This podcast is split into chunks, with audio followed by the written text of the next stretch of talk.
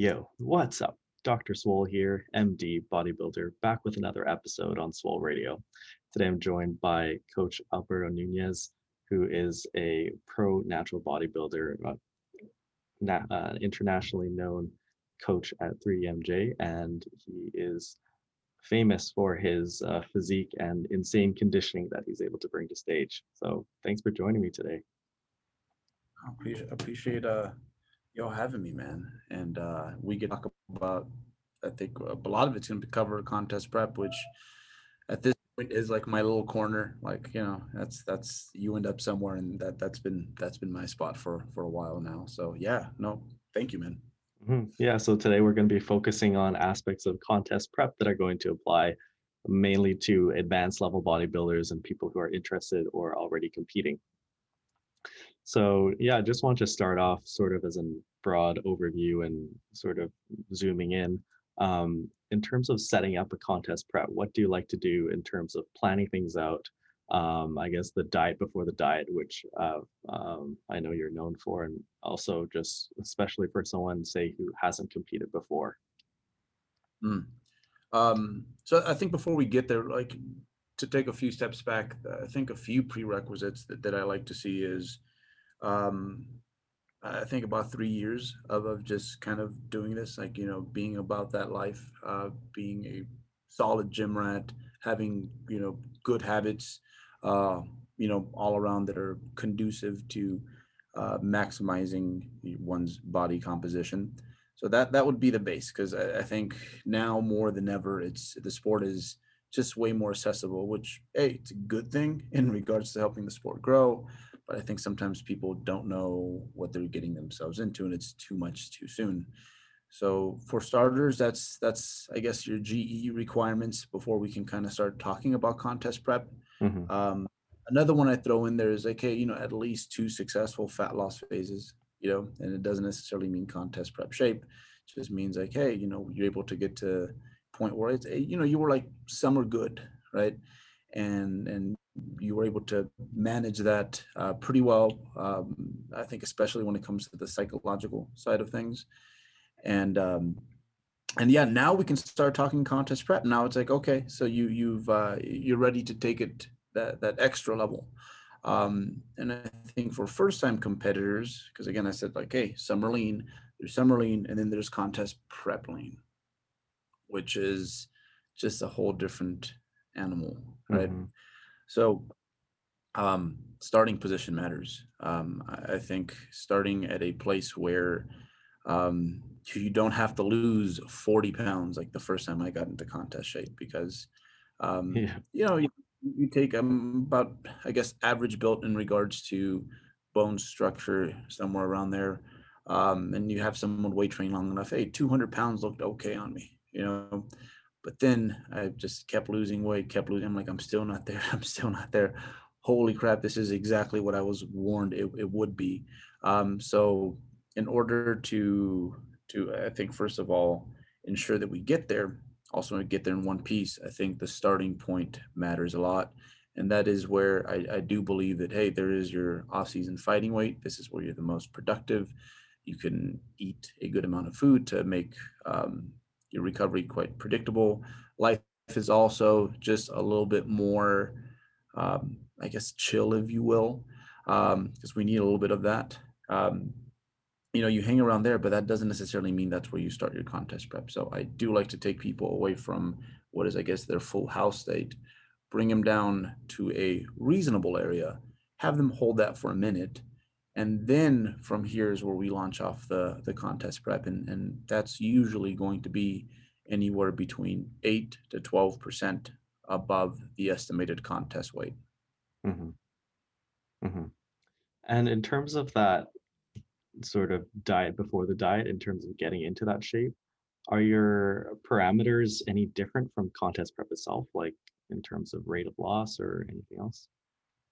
Uh, they can probably be a little bit more accelerated for sure you know? Um you know when you start that diet your thyroid's going to be pumping and you know it's uh we're eating good amounts of food so just like the difference in food volume. Uh, it's going to come off quite rapidly. So usually we can set that up in anywhere between like six to 10 weeks. So I- I guess not necessarily a mini cut, but uh, you know, probably, you know, I guess it's kind of your standard fat loss phase, like almost like we're about to try to get ready for uh, the Cancun Classic or something like that. Got it. And how about in terms of a maintenance phase before prep? How do you like to run that? Yeah, because we arrive there, but you know, there's still usually anywhere between two to five months before we actually launch off the prep. So we're quite lean at this point. So we can expose ourselves to a quite, I guess we could call it a reasonable surplus or a smaller surplus. Uh, but at this point, I, I do see it as a chance to kind of scan the physique one more time. What things maybe uh, we should dip one more time before we decide to go into the contest prep. So, you know, say eh, it's like lats or or calves. Usually it's one big muscle group uh, or a big muscle group and a small muscle group that we really try to zone in on, put the finishing touches on that. Um, and um, and basically over the course of you know that amount of time like still try to keep ourselves within those parameters of like 8 to 12 percent above contest weight but definitely uh, we still make that time useful to us and and take it as a chance to you know try to improve physique and one thing a lot of people learn by the time they get there is that oh this whole like these specialization blocks they work quite well because it's usually something that most folks uh, they're kind of nervous to get going on because at a certain point you know you can't grow everything head to toe. So the best way to go about it is like hey all these other body parts let's bring them down to about maintenance and let's really focus on on these areas. And it works really well to their surprise. And it's always a nice reminder that hey maybe next off season what we should do is uh is is just try this uh, a few times across that that that that that full long off season um so yeah it's about two to five months usually um there is some weight gain for sure but we still try to again we're trying to make that time valuable but also not knock ourselves back to what we tried to undo originally. Hmm Yeah, no, that's actually really interesting how I guess it's nice where when you get into that sort of striking zone range, when you've um, completed that initial fat loss phase to put you in position that it it gives you a better assessment of where your physique is at. And I think one thing that um, is sort of underrated is that when your body fat reaches certain levels or higher levels, it becomes difficult to to know what exactly is going on. And I guess you could be storing a lot of fat in places that you might not expect. Yeah, yeah, you know, your body's way more transparent at that point, and there, there really is no muscle loss when you're, you know, dieting, say for a male from like, we'll say high teens down to low teens. So, um, so yeah, what we see is is pretty much we just couldn't see it all the way. hmm Yeah. And then getting into the contest prep proper itself, what do you like to do in terms of rate of loss? And does this change throughout prep? Okay, so yeah. Um, so you know, let's just say we have to work with easy numbers. Um, say we have 10% of our body weight that has to disappear. A 20 week prep. Um, I would recommend a little, a little more, but we'll, we'll, we'll do it that way for the sake of keeping it simple. Um, so it's pretty straightforward, right? It's about half a percent of your body weight. However, this is not, it, it doesn't work out that way. It's not exactly that amount. Obviously, coming out the gates, we can lose a bit more rapidly.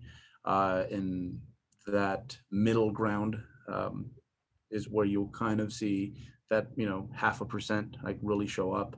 Uh, and then towards the tail end, like quite often, there's not a whole lot. Like once you have anywhere between five to three percent of your body weight left, um, like sometimes it, it's at that point, honestly, it's, it's probably best to assess um, how much we're losing in, in like two to four week blocks quite often Hmm. because uh, often the best move is is the move you don't make where you just kind of sit there and you're like okay this cardio makes sense this this nutritional plan makes sense the calories are set in a place where we should be losing weight um, and uh, and it's it's it's best to just kind of let time do its thing. And again, that's another reason as to why you know even though the numbers match up really well, hey, ten percent to lose, twenty weeks out. Uh, perhaps it's it's nice to give yourself an extra little buffer where you're dieting for 24 26 weeks so you can sit around and wait on things uh, a little bit more and not necessarily uh, be forced to make moves that you're not necessarily 100% sure of. Um, so, so, um, so yeah, so yeah, adding a little bit more time is again is going to ensure that we we don't have to uh, be forced into a corner where you know we're um, we're having to make moves pre prematurely. Because um, you know to an extent every move you make it, it's kind of it comes at a cost like for sure. It's going to make the contest prep like that much more in, invasive to the system and um and, and you're going to have a body that's just way less predictable and then obviously we have a lot of untangling to do on the recovery side of things afterwards right? So you want to make it as frugal as, as, as possible for sure. But um but yeah so basically yeah time is is a great equalizer when it comes to this and, and it might seem like a hassle to give up you know about half a year to your contest prep but uh, at the end i think it saves you a whole lot of time and, and frustration and, and helps you maintain your health if anything hmm Yeah, and then uh, branching out a little bit, what do you like to do in terms of refeeds? Ooh, um, so typically we start off with um, you know five low days to two high days. That, that that's pretty standard. It just works really well with most microcycles in regards Yeah. to training. Uh, most people's schedules. It's a nice little um, setup where hey, maybe Monday through Friday you're grinding away with the rest of your life, and then the weekend you know you have off and we get to recover, eat a little bit more. Um, so we used to do well, refeeds it will last 24 hours. So, you know, once a day, like every, like three low, one high, something like that.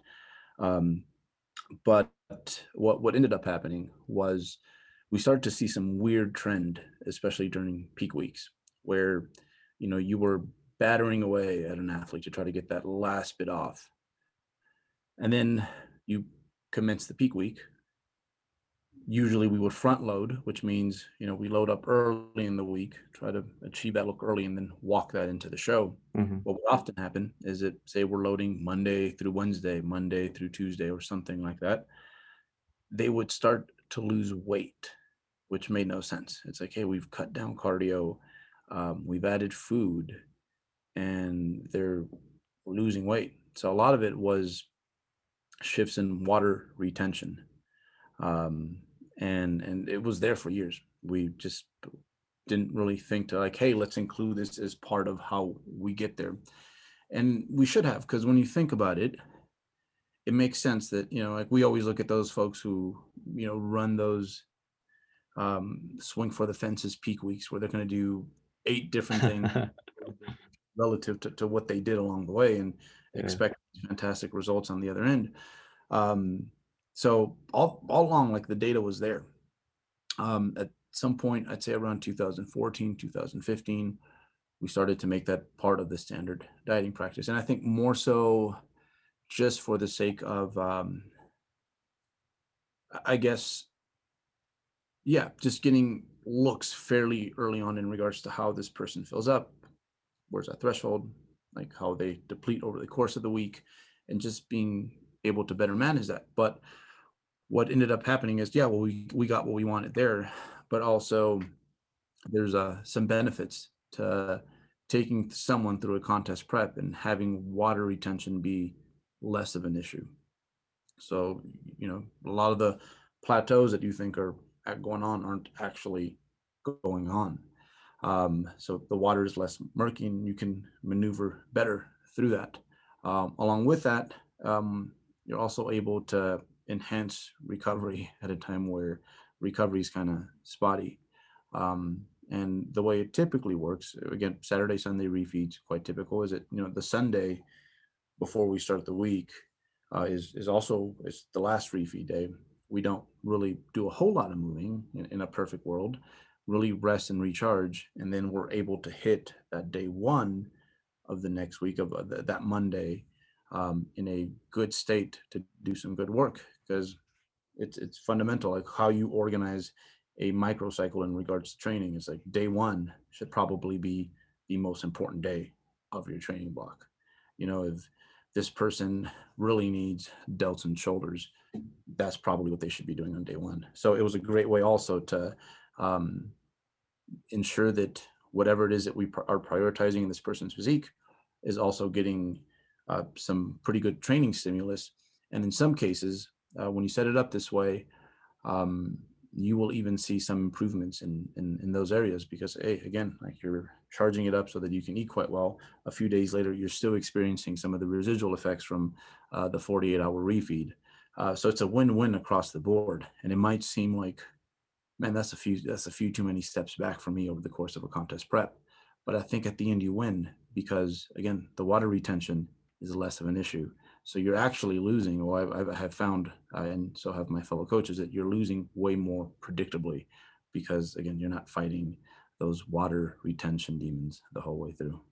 hmm Yeah, no, I think the two day refeeds are a really interesting concept. I like, I love the idea of them, and it's really interesting hearing how, I think, um, like recently hearing uh, Bill Campbell saying that he he's trying to study, I guess, the the 48 hour refeed a little more, and Mhm. partially because of just because of the fact that it's so versatile and I guess flexible in the week. And I've yeah, I really like how it it first of all it allows you that freedom um, in in maintaining somewhat of a life as well, and also in the the indirect way of giving you that um, trackability or practicing first of all being able to practice maintenance but also understanding what your body looks like when you fill up on carbs and i feel like it gives you a lot of data that across the prep if you've been prepping for you know 20 or 25 weeks that you've had all of these little uh, blips of um, of of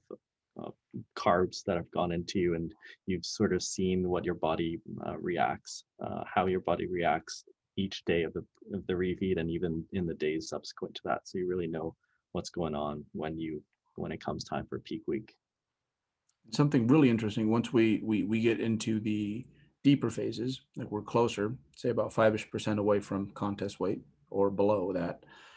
Um, sometimes we'll bring in a third day. So it's three consecutive refeed days and then four low days. And actually, uh, my buddy here uh, in, in town, Brian Miner, a wonderful mind in, in his in his own right. Um, I think towards the end of his contest prep, we had him on four highs and like three lows. So which which kind of makes sense because you know things are so much more volatile when you're that lean. Um, so and again, it made training like still look like training towards the end. Um, water retention, which again, even a bigger issue. You know how it goes when you're that lean. You wake up and you're like, I didn't look like this like last night before I went to bed, and I'm supposed to be crispier in the morning. What is going on? Um, so you get a whole lot less of that, uh, especially when you're trying to lose like so uh, a small amount of absolute weight, but you know water retention can zigzag up and down. Um, and uh, eventually you can get it to the point where it's like, whoa, almost every day.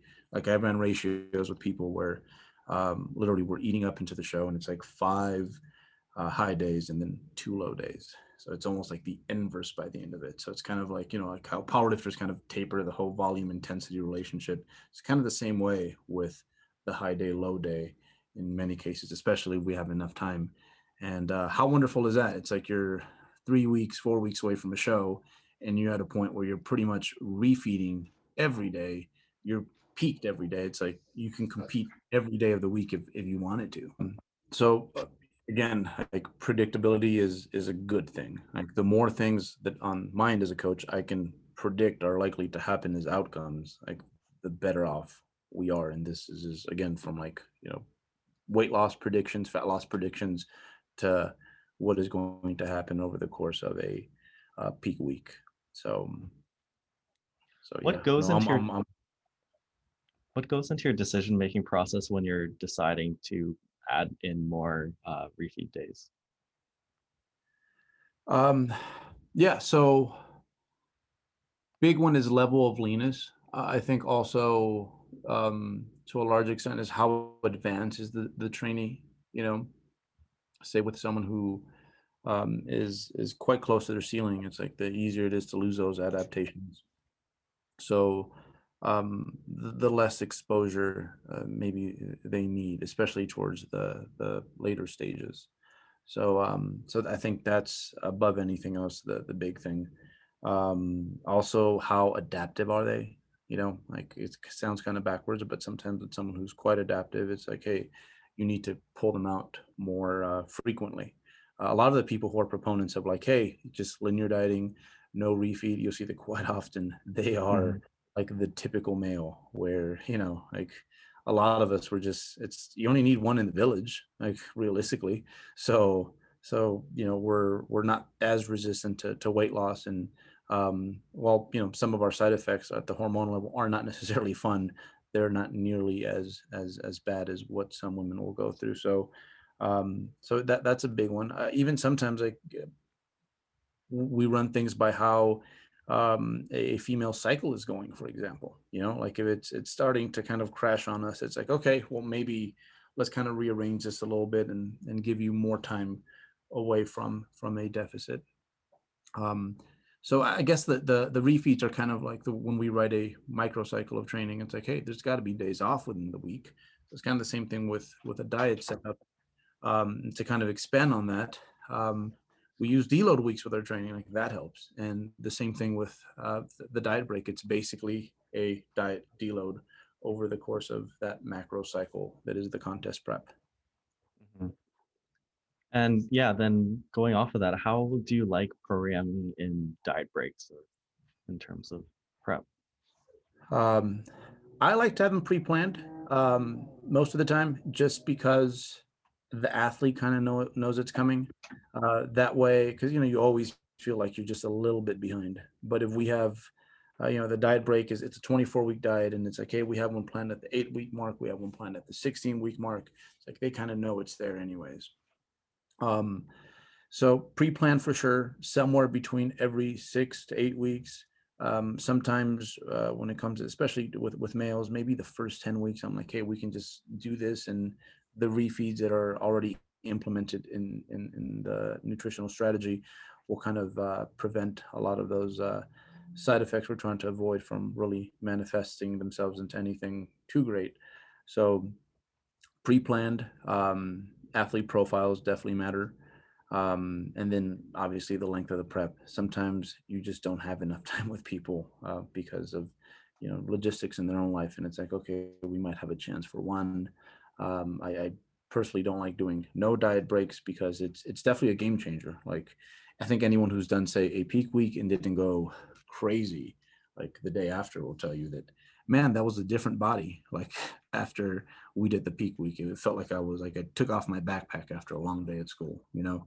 So um so yeah wonderful tools. Um, i still think a little underused and uh, often under mm, people have intentions of using them but then once you get into it i think a combination of athlete nerves and, and, and more novice coaches it's hard to pull that trigger. You know it's like hey we're going to now go through a deficit uh, right now. And uh, and often what ends up happening is like if anything like in, I've, I've seen many cases where our weight loss has been a little slow we have the diet break and then like boom we lose a crap ton of weight there because of like all the all the edema we have been experiencing up until that point that we didn't really even know was there and then on the other side again you have a more predictable uh, body going forward Mhm.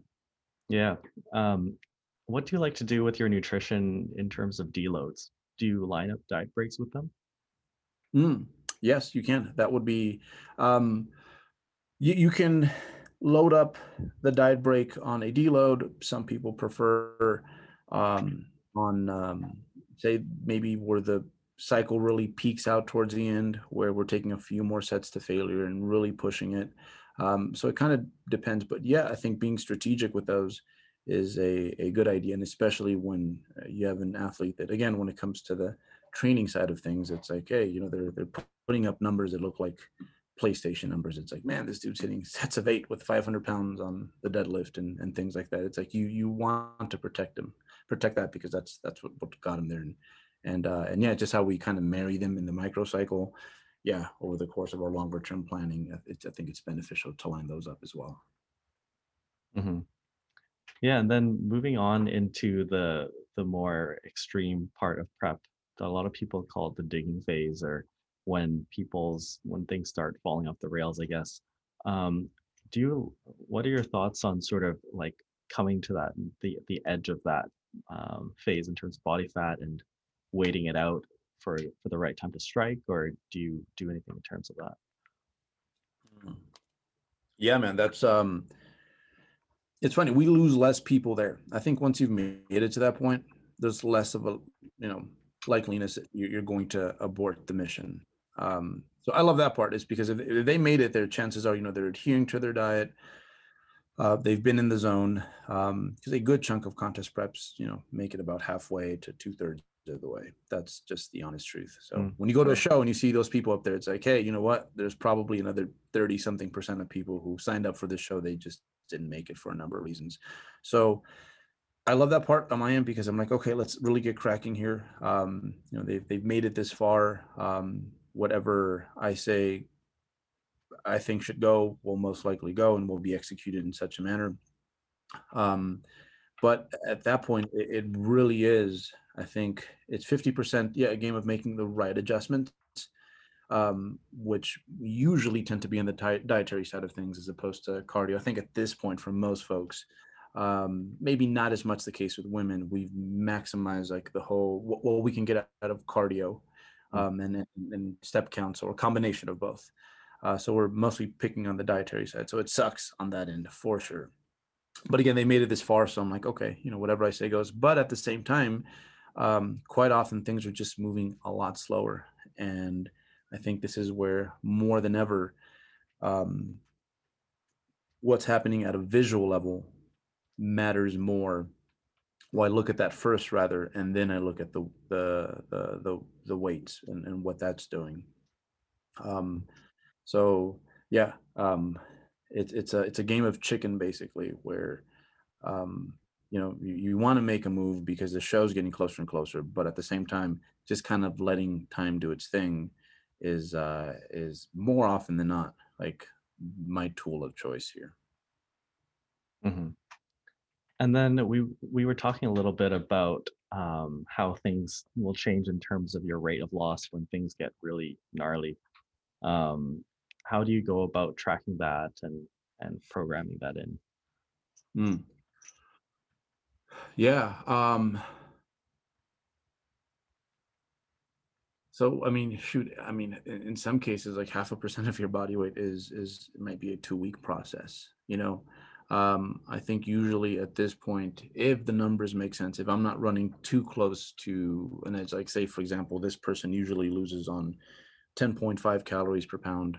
I have them on like 10 even. That's probably a bit too close. But I know if I have them on like on like say 9.25, 9.5 calories per pound, I'm like this has to work. If they're you know they're doing their cardio, they're Mm. they're doing nutrition. It's one of those things where you have to trust your numbers because I see. um, you know for the most part we're kind of sort of within reason um just smaller versions of ourselves when you compare like the number of calories per pound we're on um at our full house state and then like in our striking state it's if you plug in the numbers like okay this is what he was eating as maintenance at 2000 this is probably maintenance at 165 pounds they're quite similar at the end. So I trust my numbers at this point, and more often than not, it's like a uh, like just sit there. There might be one dietary adjustment within you know three to five percent away from contest weight in terms of body weight that we need to lose, uh, but I want to pick my spot with that one and not use that until I absolutely have to, because quite often it's been um, uh, it's it happened especially early on as a coach where I'm like, you know what, I'm just not going to touch anything. I'm not going to touch anything, and whoa, look like that it actually moved in the direction we wanted to and i'm like i'm, I'm so glad I t- I didn't like touch anything. Um because again it's it's it's it's more recovery on the other side. Um you get a physique that's less predictable. The more you starve it the, the funnier things it's going to do. Um and then obviously training doesn't get a whole lot easier and that's very important especially if you are a drug-free athlete. So uh so a lot of it yeah it's a game of wits at that point and and being able to stay chill uh, during a leg of the contest prep when it's not the easiest thing to do. Yeah, no, I think that uh, it it's easy to fall into the that nervous state where someone feels that they need to make more macro cuts just because they're they haven't seen you know the more the the lower glute striations of the last week or two, and I think that at, in times like that it helps to have that knowledge of of knowing that you're in the, sort of the right range of calories and that maybe you shouldn't be chopping things too drastically, especially when you're in in that in the right zone. Yeah, well, I tell my athletes that if, if you ever, if, I ever have to do something with calories two weeks in a row, I would just go ahead and admit this in advance that I'm a little lost, basically. hmm When do you like to uh, introduce cardio? Um, with men, um, we can wait on that one a little bit. The calories, uh, the, the tweaking those usually is, is good enough. I think with women, uh, we will rely on that uh, a little bit more, uh, a little bit earlier. Hmm. And I think a lot of the adjustments earlier on come via that. Um, hormonally, I think it just it helps keep things intact. And then also just from what I've seen, it, it tends to work quite well. And then they seem to experience less fatigue. And I think usually just because you know they're smaller, right?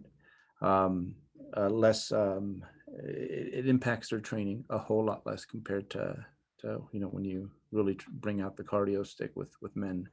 Um, so yeah, women honestly we might start the prep with like maybe they were doing two sessions during the off season and now we're at an amount where you know we're doing maybe we, we, we've doubled that um, whereas with men it's it's like okay whatever we were doing in the off season we'll kick it off with that. Um, and we might make a few dietary adjustments before we actually add some cardio. So that that one is a little bit more gender specific. Um, but to some extent i'd say early on um, maybe the first half of the prep i will sometimes ask the athlete what is more practical for you? What is easier for you right now? Because it doesn't matter nearly as much as later on hmm Yeah, I think there's a lot of uh, um, individual variability within that. I know for myself, I try and get away with the least amount of cardio just because I don't have the time to invest. Um, but yeah, that's you know like it's, it's way easier to like you know what? Let me just not eat 500 calories. Way simpler right? Mhm, yeah, but that's interesting to hear about the uh, gender variability as well. um, i will say the step counts have uh, it's just not everyone has the time for that. Um, but i think it's a great uh, it could either be like for during my last prep it was like my all my cardio was basically steps. We started at 8000 got to 10 and then towards the end we're doing 12000 steps a day. Um, uh, so i think that's a great tool. Um, for most people that's not the most practical way of going about things. Um, like for example say they're dieting somewhere where it's really cold they can't get, go out there and you know get their steps in right? So um, but having a baseline of uh, a baseline step count i think helps a lot and that's because you know usually um, as you add more formal physical activity and then you cut people's calories like you'll see this in their check-ins like the rooms just get messier and messier like they right? Um like uh, think about what steps look like when you're like deep into a dying phase it's like oh here we go no elevator right? So people just lose their drive to move. So sometimes step counts um, they just keep people in check with that it's like hey you know no no, no you're not going to be circling around like for 10 minutes looking for the closest parking spot park over there get some steps in so all these little things that um, your body figures out to kind of save itself from from what's going on. Um, the step count really helps. Um, um, yeah, with uh, some of the uh, NEAT downgrade that most people will experience over the course of a contest prep. Way more predictable than when we just purely cardio someone. It's much easier to have some, or it's much more predictable to have someone on, I don't know, like 1500 calories of cardio a week and then it's like okay and then you have these 5000 steps on top of that that, that you must hit hmm What increments do you like to increase cardio at, and and what's your upper limit? And also, I guess uh, your thoughts on people becoming, you know, adapted to cardio over time. um so in regards to upper limits honestly it's going to look like some of the more uh i guess terrible stories that you hear out there. Like when i because you know usually i use i use calories simply because you know say you're having you're having a slow day fatigue the weight room's been kind of sucking then hey maybe i'm going to do this treadmill at a 6% incline at 3 miles per hour as opposed to my usual 3.5 at an 8% incline. So it gives you you can kind of play with intensity there right um but um so so backtracking a little bit Um, LISS is is usually the way we go about it, and how slow it is, it's kind of kind of up to the person. Um, so the amount of time you spend there can vary because you know maybe they have 400 calories scheduled for this day. Sometimes it might take on a good day, hey, 30 minutes, but today, you know what, it's going to be a 45 minute day, and that's that's fine. Um, so when I kind of equal, when I kind of um, translate that over to like more, uh, I guess, traditional or, or typical cardio recommendations, because you know most people just go with with with time um, there are points in a prep where it's like, hey, we're basically doing cardio seven days a week. Uh, and it might be anywhere between like an hour to like 90 minutes of total cardio.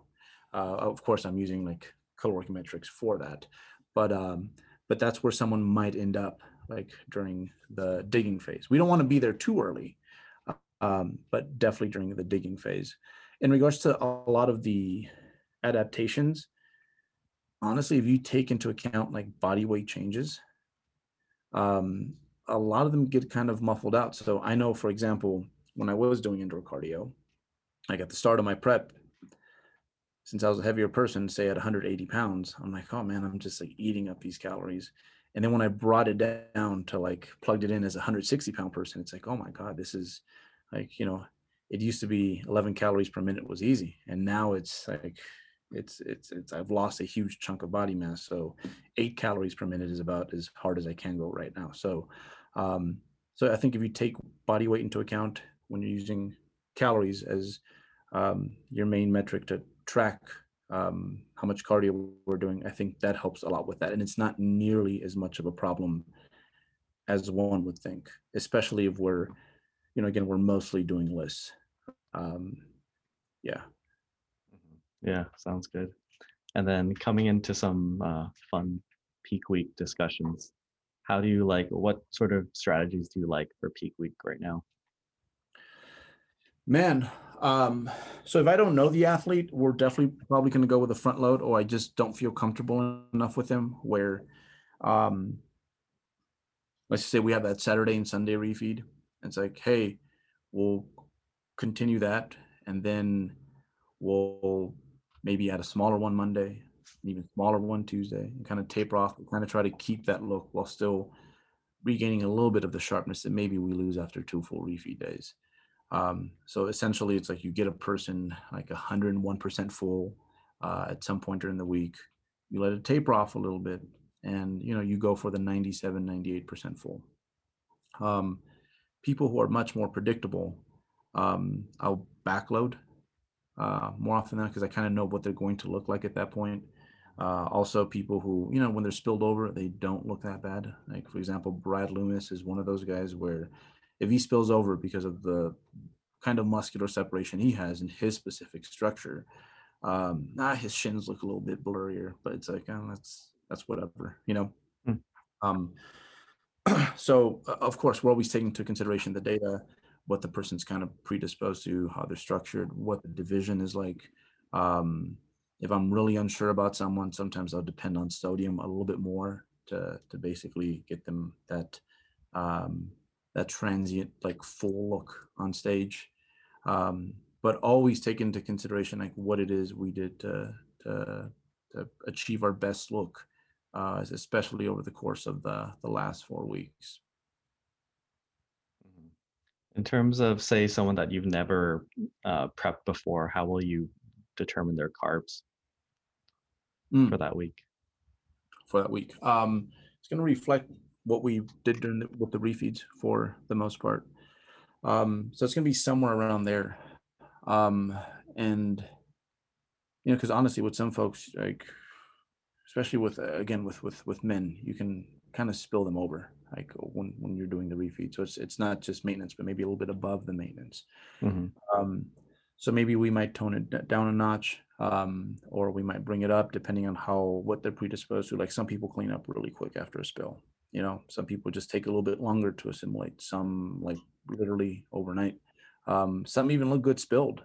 you know, it's like they might not like the way it feels. They might feel like, you know what, I've lost a little bit of sharpness, like uh, in this little feathering here, and it's like, but dude, you're so much bigger and it's worth it. Um, which is something you have to remember in a subjective sport is that, you know, like sometimes um, sometimes we're aiming for a look as opposed to like what specifically said athlete likes the most on themselves unfortunately.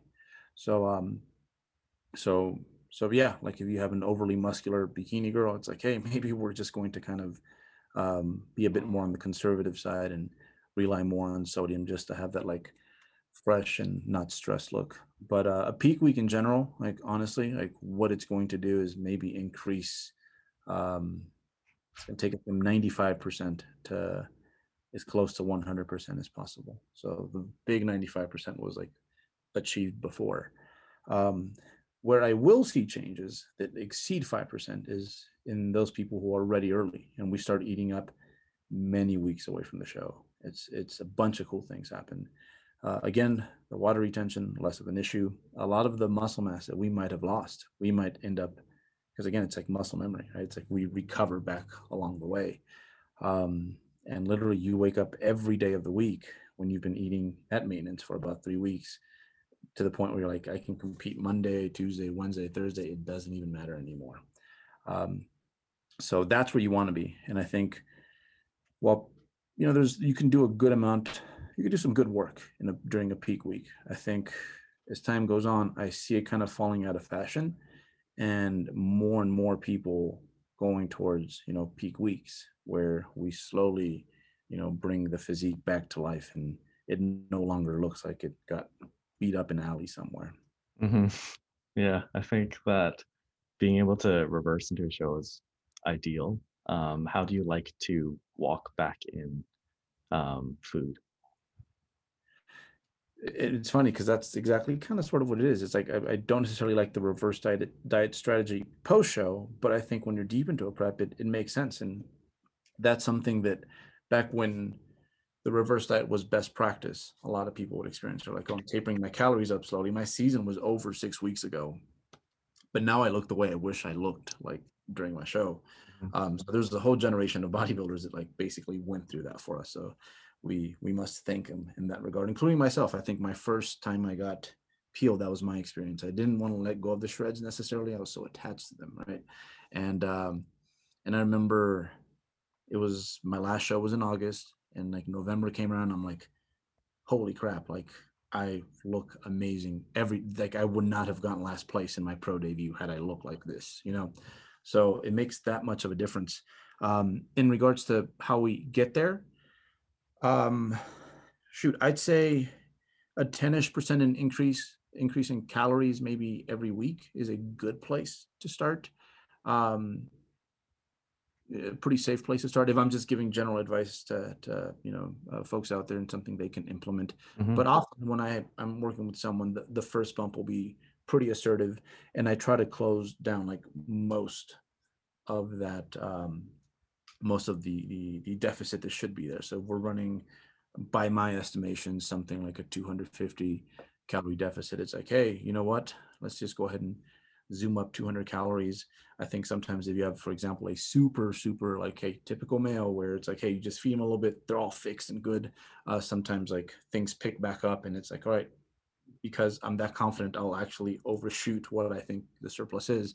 And it's like, hey, you get 300 calories, 350. And I know that they might look blurry, watery, and messy for a minute, but they'll catch right back up. Um, so first bump, the most assertive, but I think when in doubt, adding about 10% of your calories every week and giving yourself about, I'd say, anywhere between four to six weeks to taper things up is a good place, a good way to go about it. Mm-hmm. Yeah. So I guess in the ideal scenario, you've been able to walk someone back up to sort of maintenance and they're looking fantastic, you know, every day of the week. What will you actually do in the peak week proper or in the few days actually before the show? So we keep things steadier for sure. Um, and uh, more than anything, we'll, we'll play with the water. Um, so, what's the best way to not hold water is to drink more water, right? It's like what happens when you're at your hungriest during a prep and you have your gallon jug with you. It's in you're constantly going at it is like you're not holding water, right? Because you're constantly going to the bathroom. So I'll probably up their water uh, by say 25%. Um, on top of that, to be more annoying, because you know your body regulates water um, pretty closely. It has to, right?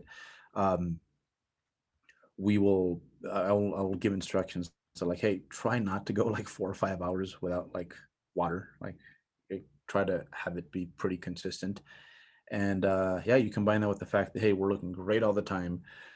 We're keeping sodium at a level that kind of respects what we're doing with the water because we don't want to wash that out either. Um and that's pretty much it. It's just like it's how chill is that? It's like hey eat what we what you have been eating for the most part. Maybe we'll taper training down a little bit the last few days. Um and uh, and just drink a little bit more water, salt your food just a little bit more, and uh, and boom, you're there and looking wonderful. And then the day of the show, it's more of a sodium and uh, water management thing, and, and it really is for like even a traditional peak week. That's probably what's because if you're late on carbs, man, it's like you're late on carbs. If you spilled over, we can do some things, but it's gonna be really hard to fix it. And uh, people usually like flatten out in like really weird ways when they try to like pump out the you know the, the the, spill. Um, so um, so yeah, yeah. Mostly at that point, it's just water and sodium game. And uh, and uh, tell you what, man, because you know you've kind of made it, and you're looking your best pretty much all the time. Like talk about like the impact that cortisol has on like the way a person looks. Like it just it puts you in the most chill place. Um, so yeah, I, I I I'll never go back to my traditional peak week. Just knowing that I've been looking close to 100% like the last four weeks. So much easier. All I have to do is just keep doing what I've been doing as opposed to like, you know, digging more or wondering if I'm going to make it or what the peak week's going to look like, uh, what it's going to do. Um, predictability is, is, is a good thing, way better than, you know, again, trying to throw that Hail Mary pass and, and hoping that it works out. Mm-hmm. Yeah. And so what specifically will you do with sodium? So sodium will usually come up a little bit just so that we're not uh, completely just dissolving ourselves of, of uh, our, our, our, sodium. So just a, a, smidge doesn't have to be a whole lot. Um, and, uh, and, and honestly, uh, your body adapts to that quite quickly too. So whatever you tell the athlete to eat, usually something reasonable based on um, just a few factors like physical activity, where they live, maybe things like that, what they do for a living um, just kind of keep that steady. So it's like, hey, here it goes. You're to have um, two and a half gallons of water a day, and uh, and uh, we'll say three grams of sodium, just linear. Um, and try not to eat funny foods as well. And, and hmm. yeah. Will you give people a shot of sodium on the day? Yeah, pre-stage, absolutely. So that's that's actually what happens to most folks when they're peaking at the dinner table. It's usually because I mean, yeah, like wow, that's a quick turnaround with carbs. Like if you know those two slices of pizza like did that to you, it's usually a sodium thing. So, um, so yeah, about anywhere between 10 ish minutes, 10, 15 minutes before they're uh, scheduled to get up on that stage, we'll throw the sodium in there. And, uh, and, and man, yeah, it, it really helps with the pump and, uh, and uh, and on, top of that like especially if you have someone who's not super predictable when it comes to the filling out maybe they're not in the best shape yet it's something you can really lean on to give the illusion of us being a little bit more full than, than not. I'd actually say that cutting sodium is probably worse than cutting water. Yeah for sure. I think that uh, it's easy for people to fall into that trap of thinking peak week is going to make or break their prep well it, it won't make it, but it could break it for sure. Oh yeah, absolutely. Yeah, we we've seen it. Uh, I, I, know guys who've been trying to hit their peak for like a decade now, man, and, and it's like it's pretty simple, man. But uh, but yeah, yeah. Um, and again, that's why during the peak week we try to keep sodium high enough because if you know that's too low, that can also create some weird problems as well. So. Mm-hmm as a sort of little offshoot of this, um, let's say someone is maybe like a model or something and they're doing a photo shoot, but they're not necessarily contest lean. Um, and they're going to do, you know, a mini cut and then step on, just step onto a set. Um, what would you recommend in terms of any manipulations at all in, in that scenario? Um, I think, you know, we might as well be using the whole refeed strategy and um, I would try to time it so that maybe it ends up. Let's just say you're you backtrack your photo shoots on a Thursday. Um, you know, the whole way there, you maybe you're refeeding Monday, Tuesday, and then Wednesday's kind of an optional low day or a, lay, a day where you get to see how quickly you sharpen back up so that you can you can basically hit your peak. Well, actually, you know, move those forward. Um, photo shoot Thursday, you're refeeding Tuesday, Wednesday, and then Thursday is uh, is your shoot day, right? So you refeed in that schedule Tuesday, Wednesday, and then you can kind of monitor all these Thursdays along the way so that you can kind of um, try to mimic what did happen um, uh, during the previous weeks in regards to um, you know when you look best in regards to like having my best my last meal th- these many hours away uh, how much like sodium because i would still recommend that for a photo shoot uh, pre-shoot should i take.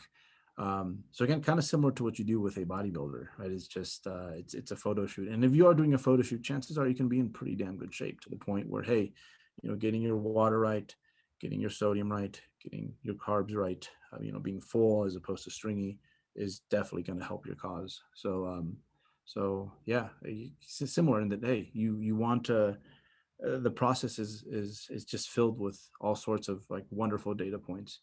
And you know we we must not forget it's not just the process it's like we can uh, use that to help us decide how we approach things when we are um, you know going for that photo shoot or or you know trying to get on that stage and, and look our best.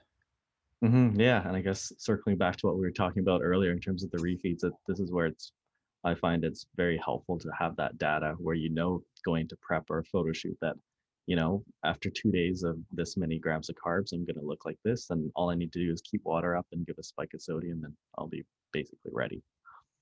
Mm-hmm, mm-hmm. yeah yeah so it's uh yeah predictability is a good thing like there's no um there's it's it's just such a sexy sell that like we do all these things and you know we're going to go from like you know 100% to 110% but what you're working with is what you're working with and you just want to make sure that like all of it like shows up like the, the day of. Mm-hmm. That's actually funny how I find that. I think probably the most common question I get, like as a bodybuilder from lay people, you know, is, oh, so do you like stop drinking water and stop like stop taking sodium? And I'm just like, no, no, no, that's that's not what we do anymore. um my powerlifter buddies like they'll they'll weigh in like uh, and, and it kind of goes to show you how powerful a body dysmorphia is to some extent because they will deplete sodium and water to make their weigh-ins right and then they'll take a picture and they'll be like look how great i look and i'm like bro you look horrible. Like like hmm you you probably looked better at the start of the week but because you know you feel like shriveled up and sucked in the assumption is um that i must look great. It's funny whenever i do um a show like i know that me peaked almost feels like spilly. You know almost it's like that naughty feeling because you spent most of the prep like you know in a flatter state a little bit more depleted than usual. So i know that for me looking good on stage actually feels kind of like the refeeds. It feels a little watery and a little different. So uh it, it- yeah it's crazy how um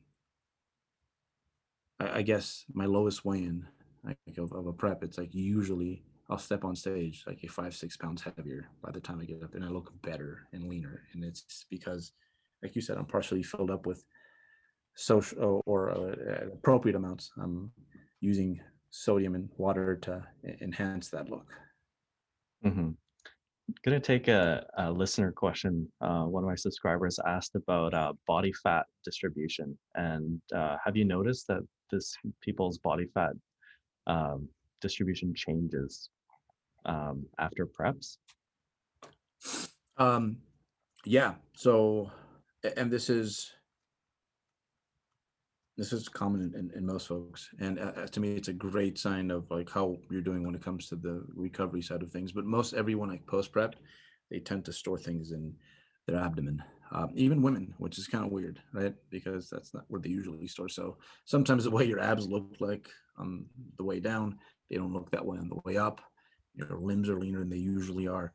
Um, and it's funny because if um, you look at a lot of the research on uh, anorexia recovery, they see the exact same thing. Like it all just goes there.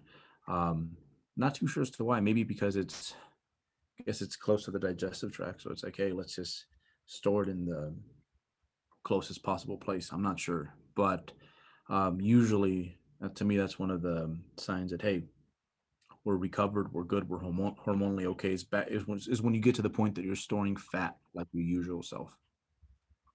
hmm Do you find that those changes are lasting, or do you ever find that people's um, sort of the the order in which fat comes off in different parts of their body changes throughout their career?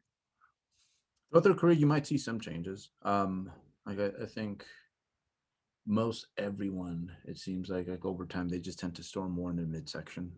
Um, but they're generally small amounts. You know, if a female was almost always lower body fat dominant, it's it's going to kind of stay the same. And that guy that has abs at like, you know, 18, 19% body fat, it's probably always going to kind of sort of be that way. So yeah, there are some changes. I've seen that with myself. Like my limbs um, are a lot leaner than they were, uh, say, 10 years ago at this body weight. But it's come at the cost of the midsection. The midsection holds just a little bit more. And most people probably couldn't notice, but you know how it is. It's like it's your own physique. So you notice and track all those little details. But uh, but yeah, I have seen that change over the course as people get older. But it kind of seems to plateau at a certain point for sure. It just seems to be like 30s, 40s, and like after that, it just kind of stays the same. Mm-hmm.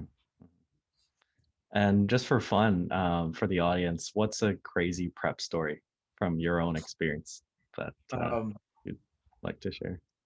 Ooh, so I think uh, two come to mind. Um, I, I think the first prep I, re- I recall, I was on basically a menu where it was these foods and that was that, and I knew I lost it when I, I remember condiment section. Like that's where you go when you're starving.